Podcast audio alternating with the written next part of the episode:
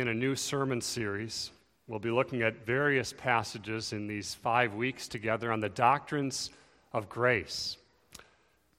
We see today on page four an outline in the bulletin, and we begin in Genesis chapter 1. That doesn't mean we'll read the whole Bible today, but we begin, we begin in Genesis 1. Fickert said something about that, didn't he? Genesis 1:26, hear now God's word. Then God said, "Let us make man in our image, after our likeness, and let them have dominion over the fish of the sea, and over the birds of the heavens, and over the livestock, and over all the earth, and over every creeping thing that creeps on the earth." So God created man in his own image. In the image of God he created him. Male and female, he created them. Romans 5, verse 12. Therefore, just as sin came into the world through one man, and death through sin, and so death spread to all men because all sinned. Romans 8, verse 6. For to set the mind on the flesh is death but to set the mind on the Spirit is life and peace. For the mind that is set on the flesh is hostile to God, for it does not submit to God's law. Indeed, it cannot. Those who are in the flesh cannot please God. Ephesians 2. And you were dead in the trespasses and sins in which you once walked following the course of this world, following the prince of the power of the air, the spirit that is now at work in the sons of disobedience, among whom we all once lived in the passions of our flesh, carrying out the desires of the body and of the mind, and were by nature children of wrath, like the rest of mankind. But God, being rich in mercy, because of the great love with which He loved us, even when we were dead in our trespasses, made us alive together with Christ. By grace, you have been saved. The grass withers, the flower fades, but the word of God remains forever. They have beautiful, bold colors. They are almost perfectly symmetrical. They bloom in the spring. There's a festival for them in Pella, Iowa. What are they? Tulips. Over these next five weeks, we're going to be talking about tulips. Now, what in the world does that mean? We're looking at the doctrines of grace. Some of you have heard this acronym TULIP, or you've heard of the five points of Calvinism. The acronym itself didn't actually get talked about much till the 1960s. The five points of Calvinism were not themselves taught by John Calvin in this kind of tulip form. It's important we understand that. So, this acronym actually may be very confusing to some, it may actually be frustrating to others, or it might be kind of mysteriously curious to a third set. The label Calvinism came into use around 1558. That term itself might kind of set off some things in your head. It came into use when the Lutheran churches and the Calvinist churches, who themselves were following the teachings of John Calvin, began to discuss the Lord's Supper. Calvin never wanted his name associated like this. So the question is not what did John Calvin teach? That's why this name can kind of be confusing. The question is what does the Bible teach? Broadly speaking, Calvinism refers to doctrine for life in a dark world. Specifically, these five points are talking about the doctrines of grace. This is not a summary of Reformed theology. This is not even a small part of Reformed theology. I mean, it is a small part, but not even compared to the bigger. It's, it's much more than this. But why is this important? Well, it's important because these points talk about crucial doctrines in the Bible tulip, T, total depravity, U, unconditional election, L, limited atonement or definite redemption. I, irresistible grace. P, perseverance of the saints. The five points can really be boiled down to one. Kids, if you're wondering, what do we believe at this church? We believe God saves sinners from beginning to end, whole and entire, past, present, and future. Salvation is the work of the sovereign triune God. From its eternal counsel to its provision through the work of Christ the Son, to the application by God the Spirit. The Father planned it, the Son accomplished it, the Spirit applies it. It is authored and accomplished by the triune God. That's what we want to see here. And this is important because of a number of things. We'll look at two of them here briefly today. What this is telling us is all, all glory and praise belongs to God. That's the first reason why this is important. The other reason is this if salvation depends upon the free choice of the sinner, if it's a free choice in which we must ourselves persevere, if it is not sovereignly designed, graciously secured, irresistibly applied by God Himself, then our salvation hangs by the weakest of threads. So it's those twin themes, if you're wondering why. Praise be to God and our assurance in the gospel built up. That's what we want to consider in terms of how this applies. We look then at an overview of redemptive history creation, fall, redemption, which Calvinism loves to show the scriptures to teach. But we begin with a background to the synod. Long before the Son of God became man, the people who lived in the lowlands, today they're called the Dutch. I'm not Dutch, just in case you wondered.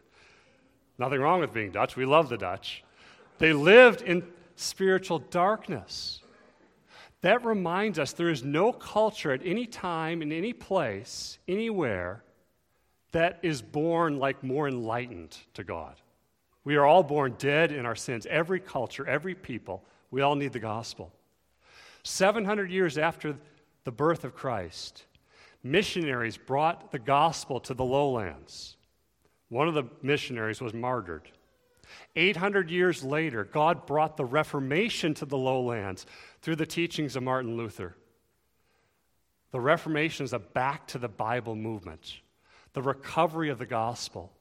Many Dutch people believed by the grace of God. And as they believed the gospel and trusted Christ for their salvation, persecution increased. The Spanish Inquisition began in 1546. And in the midst of war, the church grew. William of Orange and the sea beggars helped in the fight. And by 8, 1563, this Dutch church already had two confessions of faith, which wasn't limited to Holland the Heidelberg Catechism and the Belgic Confession. But some of the teachings of the Word of God in these days were under attack. Much like Jude reminds us in his epistle, we are to contend for and defend the faith. Paul opposed the legalists. Athanasius opposed Arius. Augustine opposed Pelagius. Luther opposed Erasmus, a Dutch scholar who taught that man's will is free to choose for or against God. And now in the 1600s, trouble arose from a man named Jacob Arminius. Arminius was born in 1559. John Calvin died five years after that. As a boy, his father was killed in the Dutch revolt against Spain. His mother was killed by soldiers who attacked their town. He was educated at Leiden. He went on and got more education at Geneva, studied under Beza, who was the successor to John Calvin. He was ordained as a pastor in 1588. He served a church in Amsterdam for 15 years. When he was asked to defend the truths of the doctrines of grace against some opponents, he began to study and he sided with his opponents. More concerns began to arise in the years when he was put into a position at the University of Leiden as a professor. But as Robert Godfrey says, these concerns were difficult to evaluate because Arminius never published anything in his lifetime. He began to preach against predestination. He began to deny that Paul was a Christian in Romans 7. He attended a conference to discuss his views. He became ill and he died in 1609 at the age of 49. In 1610, his followers, the Remonstrants, published a protest against the Reformed teachings on the doctrines of grace, and they had five points. The five points of the Arminians, or the Remonstrants, say that they believed in conditional election, universal atonement, complete depravity, resistible grace, and uncertainty about the perseverance of the saints. Terms matter, words matter. The churches needed to respond to this disagreement. Eight years later, 1618, for the first time since 1586, the Dutch government called for a national synod. And in November of 1618, over 100 pastors, professors, and elders from Holland, Germany, Switzerland, and England met at the Synod of Dort. It was the greatest and most ecumenical gathering of Reformed churches ever held. Arminius' followers arrived late to the synod. They didn't answer questions about their own views, and the synod president, Johannes Bogerman, I love that name, Bogerman, dismissed them for their failures to cooperate in the proceedings. So they were gone by January. The synod continued until May, a six month synod. And church meetings run kind of on dog years. So five minutes in a church meeting is like five hours in real life. the canons of Dort were what they responded with. Five points in response to the five points of the Arminians. So that's where the five points come from. And they're not arranged according to tulip, it's all tip. The first head is talking about unconditional election because that's where the Arminians went with their teachings. Along with the Heidelberg Catechism, the Canons of Dort and the Belgic Confession are a part of what's called the three forms of unity. And those of you who are members here know these things and love them. Those who are visitors, maybe you've never heard of them. We believe these things to be biblical. That's why we confess them. Every church, every Christian has a creed.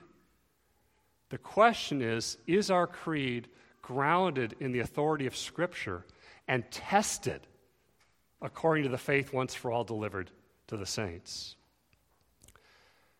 You might wonder why is this important?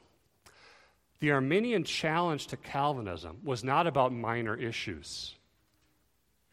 A rejection of what the remonstrants taught was and still is necessary to preserve the biblical teaching of justification by grace alone, through faith alone, in Christ alone. The problem of sin is so deep, it requires a doctrine of grace that is sovereign, that is effective. It must be irresistible, Robert Godfrey says, because those lost in sin would always resist grace. This is the heart of salvation. Faith itself is not a work that receives what it deserves. It's a gift that rests in the work of another, Christ. God planned from eternity this salvation. And the Synod realized these are not minor issues. The Synod was, in fact, by the grace of God, saving the Reformation. The Synod realized as well that there are minor issues. Not every theological point is equally important. So they made that proper discernment. And the goal of all this is not a game. It wasn't about scoring points. It wasn't saying, well, we won, you lost. The reformers rightly understood that truth and theology is enlivening. by the Spirit. It's sanctifying, it's a crucial element of communion with God. Why is this important? Because the views of Arminius and his followers are still widely taught today.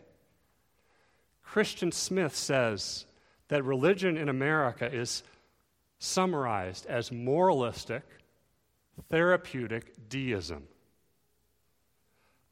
That the church in America is reaping the whirlwind, Michael Horton says, of the seeds sown by its revivalist legacy. What is that? Pragmatism, consumerism, self help moralism, narcissism, and they're all symptoms of a disease called Pelagianism, which teaches that we're not born sinful.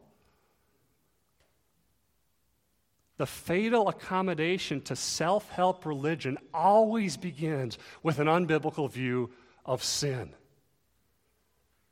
These are some of the reasons we want to talk about this, loved ones, as a church. Second, where do the canons begin? Well, in the third head of doctrine, they begin with creation in the image of God. They don't start with original sin. Why is that? Sometimes in your life, you listen and you say, I'm hearing something I've never thought of before. Ever. That happened to me this week. My wife and I were outside. She says to me, Oh, I've, I've got an idea. And I'm wondering, what's your idea? I wish, she said, I wish the mall was opened earlier. I said, Can I use this illustration? She said, Yes. She said, Yes. I have never had that thought before. Never in my mind have I wished the mall was open earlier. I, there's all sorts of other things I've thought, but never, never that. The canons of Dort might be brand new to you. It might be like me in the mall. You've never even knew this existed. Or it might be something you've thought about a long time. Either way, we want to see why this matters for life. Calvinism teaches a paradox. Simultaneously, God is one and triune. Christ is divine and human. God is sovereign. We are responsible. And also in the view of human nature. No theological system, Horton says, has been more affirming of this world and human nature while at the same time being so profoundly struck by the misery of our fallen existence. You see those two things together? This tragic character of our corrupt existence is measured by the height from which we have fallen and the glorious future that awaits us as, at Christ's return. Why does this matter? Because humans are not rotten from the beginning. Shakespeare said, To err is human. The Bible says, To err is a result of human fallenness. Nothing is wrong with the manufacturer or with the product. It's not true that the essence of humanity is sinful before the fall. Genesis 1 God created man in his image. In the image of God, he created them. Male and female, he created them. Kids, every human body has 37 trillion cells. Each one of your cells, children, has a coded database larger than an encyclopedia. If you took mom and dad's blood vessels out of them, children, and laid them out in a line, do you know how far that line would stretch? 100,000 miles. We are fearfully and wonderfully made. But how did God make you? The Bible says, in his image, from the dust of the ground. We are dust, and we are also made in God's image. Dust. We're not God. And a lot of the problems in our life are when we play God or want to be God. But dignity and value, you're made in God's image. God made every creature according to their kinds. Humans alone are made in the image of God. Never before did God bring a creature forth like this. Adam and Eve were made perfect in true holiness, righteousness, to reflect God, like the reflectors on your bicycle, children, reflect light. There was nothing wrong in Adam and Eve. They enjoyed God, they communed with God. You and I, made in God's image, means as well that we share in God's attributes. We are personal as God is personal. God is covenantal. The triune God is eternally in personal fellowship. So also, male and female are created as personal beings. We are complementary. We need each other. We're covenantal beings. We can't live alone. Not entirely. Even if someone is single and lives alone, you're not totally isolated. We cannot live apart from life in the church. The church is our family. Maybe you're an orphan. Maybe you have no other family. You have the church as your family. We're created for fellowship. We cannot isolate one another. Church can't be done just through a screen. It's the coming together, the encouraging of each other, and the fact that we get on each other's nerves sometimes. That, that's good for us. That's helpful by the Spirit of God for us in our sanctification. We are interdependent on each other. No Lone Ranger.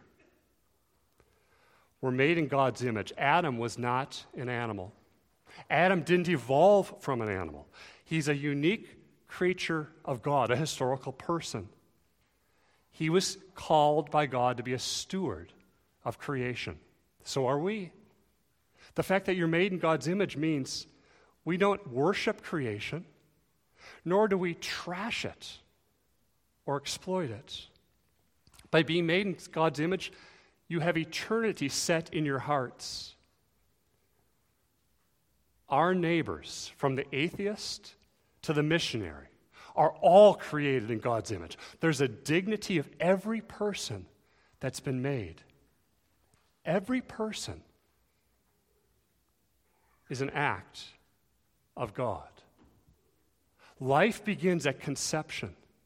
So, what is the unborn? The unborn is a child, a human person made in God's image, no matter how small. That's what Horton Hears a Who said, right? That's true, no matter how small. But we don't disregard life after it's been born.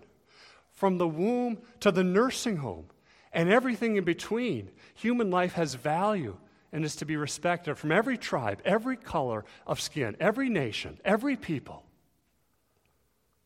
The fact that God has written eternity on our hearts means there actually is no such thing as a true atheist. The law is written here. We suppress the truth and unrighteousness, but nobody will be able to say in the day of judgment, I wasn't given enough information. It's a weighty a dangerous thing to be made in God's image. We are accountable to a holy and just God. Kids, you have a soul that will never die.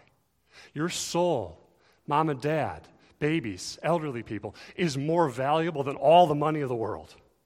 It's patterned after God's image. It resembles the kind of being God is. Men and women, boys and girls, you don't just possess the image. There's not one part of you that's the image. You are the image of God body, soul, mind, intellect, imagination, emotions. This is seen in how you work. God Himself worked six days, rested the seventh. Your calling is to reflect God in that. God wasn't tired. But Adam was in the covenant of works with a job to do. You have a vocation to do a calling. One calling is not more holy than another. The work of a missionary is not more holy than the work of a janitor. Your calling to be a policeman, or a homemaker, or a politician, or a businessman, or a teacher, or someone who cares for your elderly parents, or someone who takes care of your children who are struggling in different areas of life, and, and you're, you're loving them, and you're a student at work. All these things are your calling to be a husband, a wife, a mother, a father, a friend, a sibling, a coworker, a church member. These are your callings, loved ones. We're to pursue them diligently. You wonder, maybe, kids, as you grow up, what are you going to be called to do? Well, where's God gifted you? How's God formed you? How's God kind of wired you? What do you enjoy doing? What could you do that God has gifted you in that would be a benefit and a blessing to others? How would this work glorify God? All of this is tied in with being made in God's image. As we work, we also rest. You image God and you mimic God when you rest. In fact, we won't properly work unless we properly rest. We rest by remembering each Sunday, Sabbath day, the first day of the week, the day of Christ's resurrection, is the day of heaven breaking in on earth. This is a colony of heaven on earth. It's a foretaste of what is to come, and we're gathered here out of joy and delight in what God has done for us and in who we are for each other. We're here to encourage each other. We're here to remember to point each other to Jesus. We are, in this way, reflecting God as we rest. But you know, there's frustration in work.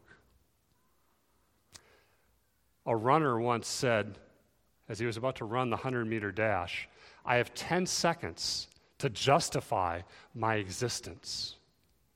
There's a work under the work. People are often looking for approval, significance, security, identity.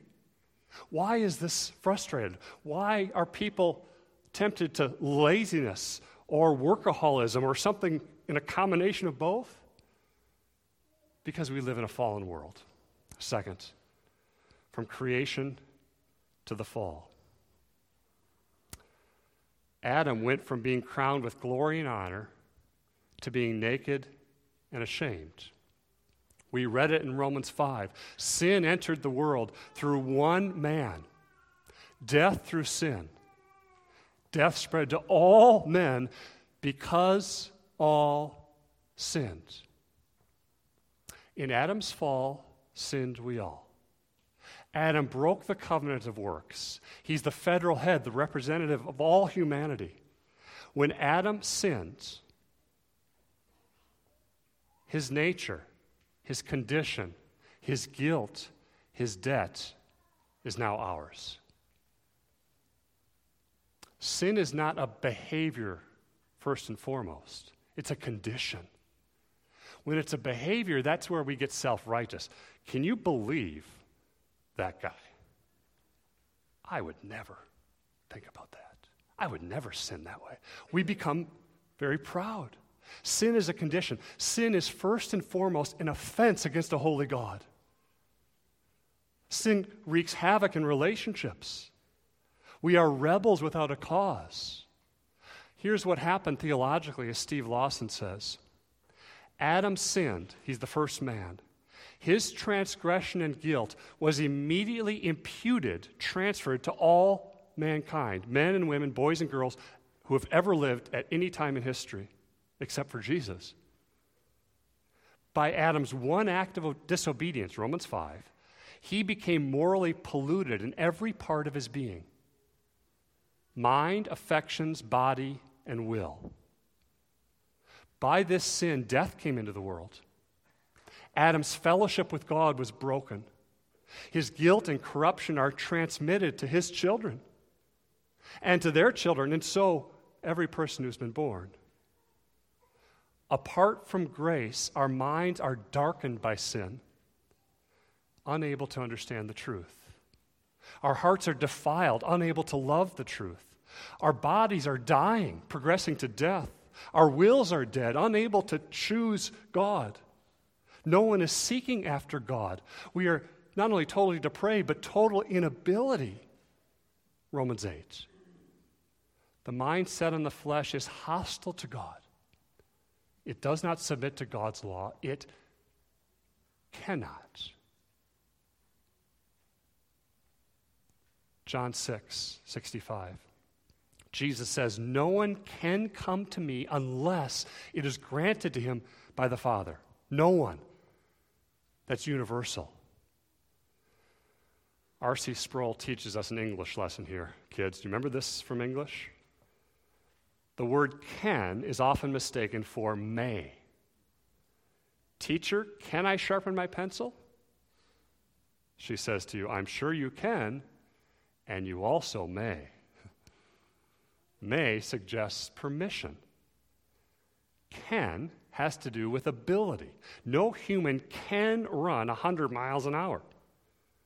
No one has the ability to come to me, Jesus says.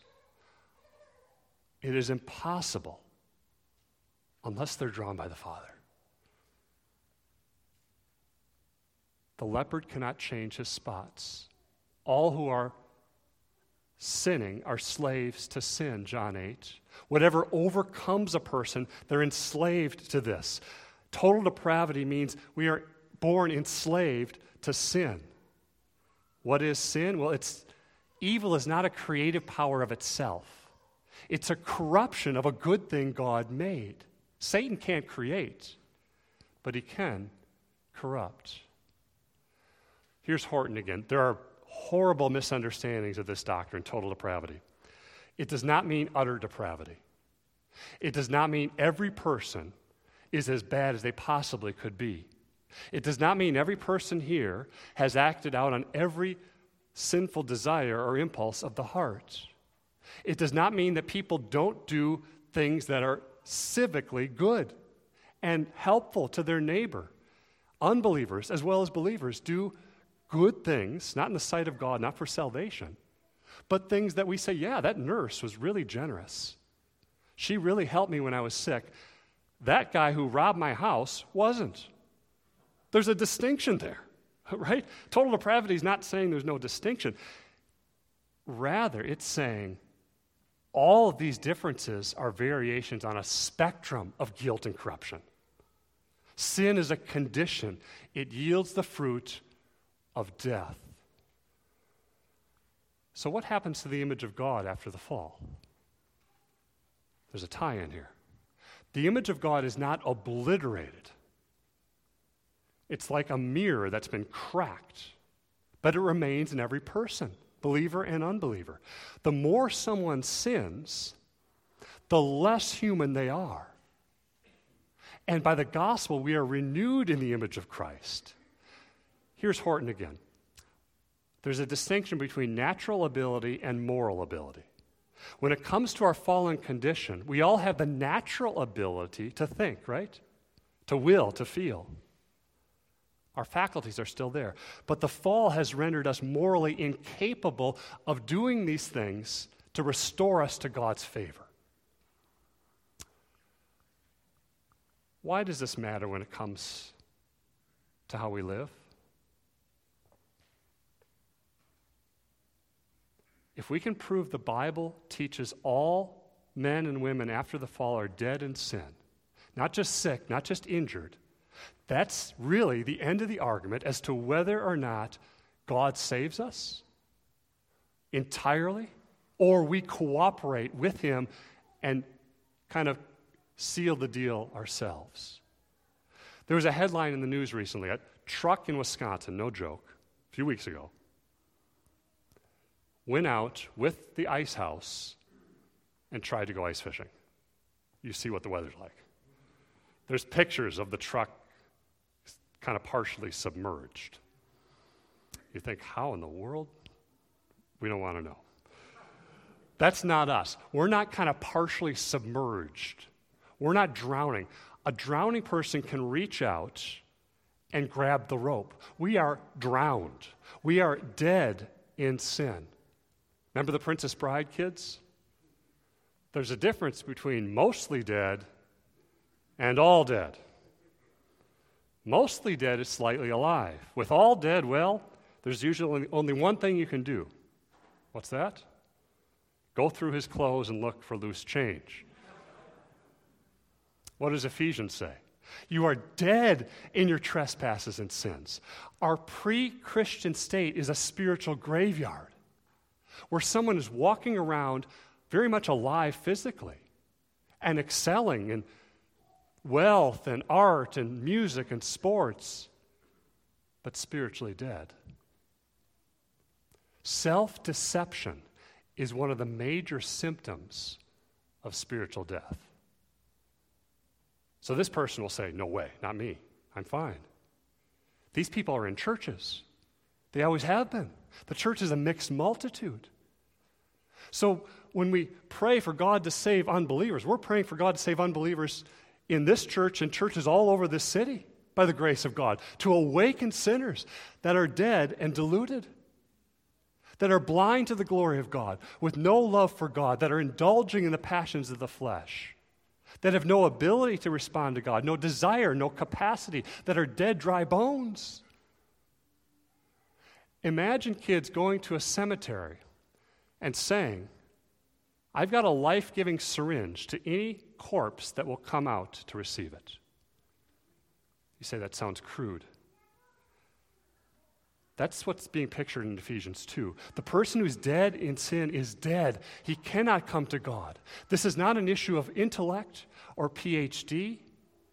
It's being enslaved. It's the mindset in the flesh, Romans 8. It's life turned in on itself. Not only that, but those who are dead in sin are children of wrath. There's a man who said to R.C. Sproul, Have you been saved? Sproul says, Saved? Saved from what? The man said, Well, I don't know. Loved ones, what have we been saved from? From enslavement to sin, from death, from alienation to God, and from the wrath of God. We were by nature children of wrath. Why does this matter? Because if you're not a Christian today, this is you. There's no neutral zone here, no Switzerland. If you're not alive in Christ, you are dead in Adam. And here is where we see our need for the gospel. The gospel comes to people at their worst. Maybe you sit here today, you say, I feel disqualified. I'm a failure. I'm unattractive. I've been sinned against, and I've sinned myself against other people. It's both and. The gospel is not for success stories. The gospel is not for people that say, I've made it, I've got the American dream, now let me just cash in the rest. The gospel is not only for beautiful people or for people with a high IQ. It's not only for those who have achieved much, it's for those who are beautiful from the world standards and ugly, for those who are wealthy and who are poor, for those who are dead. The gospel is for dead people. Dear Christian, redemption and sovereign grace come to us by grace alone, through faith alone in Christ alone. You are either a condemned covenant breaker in Adam or a justified covenant keeper in Christ. Why did Jesus come, children? The Lamb of God to take away the sin of the world. He came, his name, Jesus, to save his people from their sins. You don't pre qualify for this. But God Ephesians 2. God did it all. But God, being rich in mercy, because of the great love with which He loved us, even when what? We were dead in trespasses and sins, made us alive together with Christ. By grace, you have been saved. Total depravity is brought to an end by God. We were objects of God's wrath, but God had mercy on us. We were dead, and dead people don't rise, but God made us alive with Christ. We were slaves to sin, but God raised us up with Christ. In Christ, God is for you, not against you. If you're a Christian, the doctrine of total depravity should keep you and me humble we have nothing to boast about. We deserve hell. We didn't save ourselves. This magnifies the sovereign grace of God. God is merciful and gracious to us, sinful enemies. When you love the unbeliever you live with in your home, when you share the gospel with your friend or family member or neighbor, remember they are dead in sin. You can't save them. Salvation is not about us making a choice by our will to be saved. Yes, we call all people in all nations to faith and repentance, but God alone changes the dead heart. We tell, yes, the unbeliever, look to Jesus for salvation. And we pray, God, bring them to faith in Christ. We tell them there is abundant hope in God's sovereign mercy for sinners. Grace, it's demerited favor.